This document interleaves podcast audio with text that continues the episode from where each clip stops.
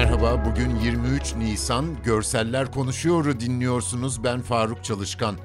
Türkiye Büyük Millet Meclisi'nin açılışının yıl dönümü olan 23 Nisan Ulusal Egemenlik ve Çocuk Bayramı salgın koşulları ne kadar engellese de bazı etkinliklerle kutlandı. Ankara'da birinci mecliste bir etkinlik vardı.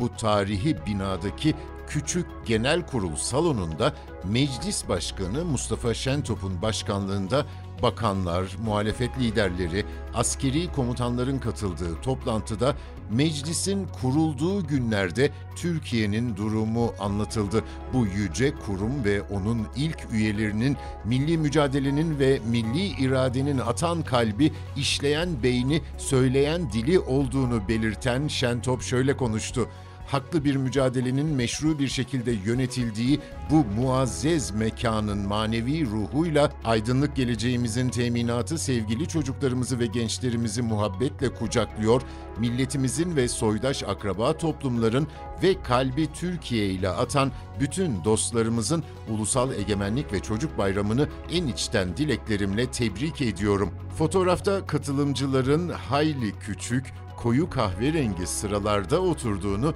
Şentop'un yüksek kürsüden konuşma yaptığını görüyoruz.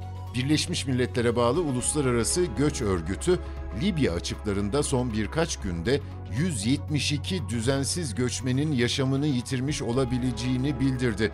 Kurumun sözcüsü Safa Müsehli, Cenevre ofisinde düzenlenen basın toplantısında Anadolu Ajansı muhabirinin bu kazalara ilişkin sorularını cevapladı. Müsehli, düzensiz göçmenleri taşıyan en az 3 ayrı lastik botun Libya'dan Akdeniz'e açıldığını ve bu botlardan birinin iki gün önce Libya sahil güvenliğince geri çevrildiğini ama bu botta iki kişinin yaşamını yitirdiğini aktardı. Habere eşlik eden fotoğraf insanların neleri göze alarak bu tehlikeli yolculuğa çıktığını gösteriyor. Uçsuz bucaksız denizin ortasında kenarlarından kauçuk olduğu anlaşılan bir tekneye binmiş insanları görüyoruz. Yumuşak yapısından dolayı üzerindeki aşırı yük teknenin bazı bölümlerini denize doğru indirmiş üzeri gerçekten bir santim boşluk olmayacak şekilde insanla dolu uzaktan çekilmiş bu fotoğraf Afrika'dan Avrupa'ya geçişlerde düzensiz göçmenlerin sıkça kullandığı bir geçiş aracının vehametini gösteriyor.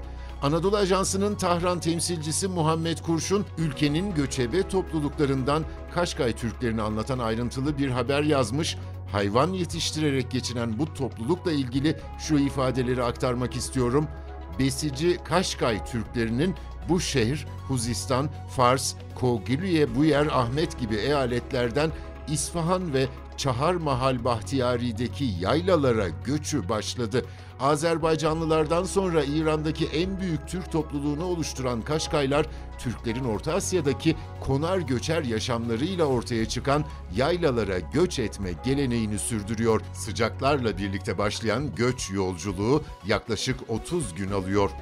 Fotoğrafta konakladıkları bir yerdeyiz. Toprak çorak aralıklı diken öbekleri var. Arka fonda çok uzaktaki karlı dağ zirveleri. Üç kazık çakmışlar ortasına bir yayık asmışlar.